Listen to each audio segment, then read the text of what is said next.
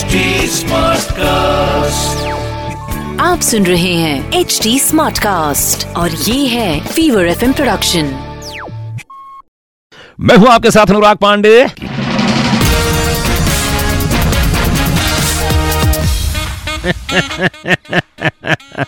मैं बात करता हूँ उन मूवीज की जिनको रेट करना भी मुश्किल नहीं, नामुमकिन है। हाँ, तो चलिए अब मैं बात करूंगा अभिषेक की फिल्म के बारे में। हाँ, सोचिए आपके पास एक वॉरियर का रोल हो, उनका जो लव इंटरेस्ट है वो भी भाई समुराई जैसी खूबसूरत सी लड़की हो, मूवी में भर भर के वी एफ एक्स हो, लेकिन फिल्म अच्छी ना बने तो कुछ नहीं कर सकता इंसान। हाँ, बात कर रहा हूं मैं ड्रोन फिल्म की। भाई दस में से कई लोगों ने दो नंबर दिए हैं, बड़े मुश्किल से। बॉलीवुड में one of the biggest flop फिल्मों में से नाम लिया जाता है, लेकिन इस फिल्म के एक्शन सीक्वेंस श्याम कौशल जी ने कंपोज किया था। अपना जो विकी कौशल है ना, भाई विकी कौशल जो आजकल बड़ा धूम मचा रहा है इंडस्ट्री में, उनके पिताजी ने किया था।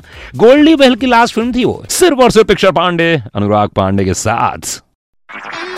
आप सुन रहे हैं एच डी स्मार्टकास्ट और ये था fever F M production H D Smartcast.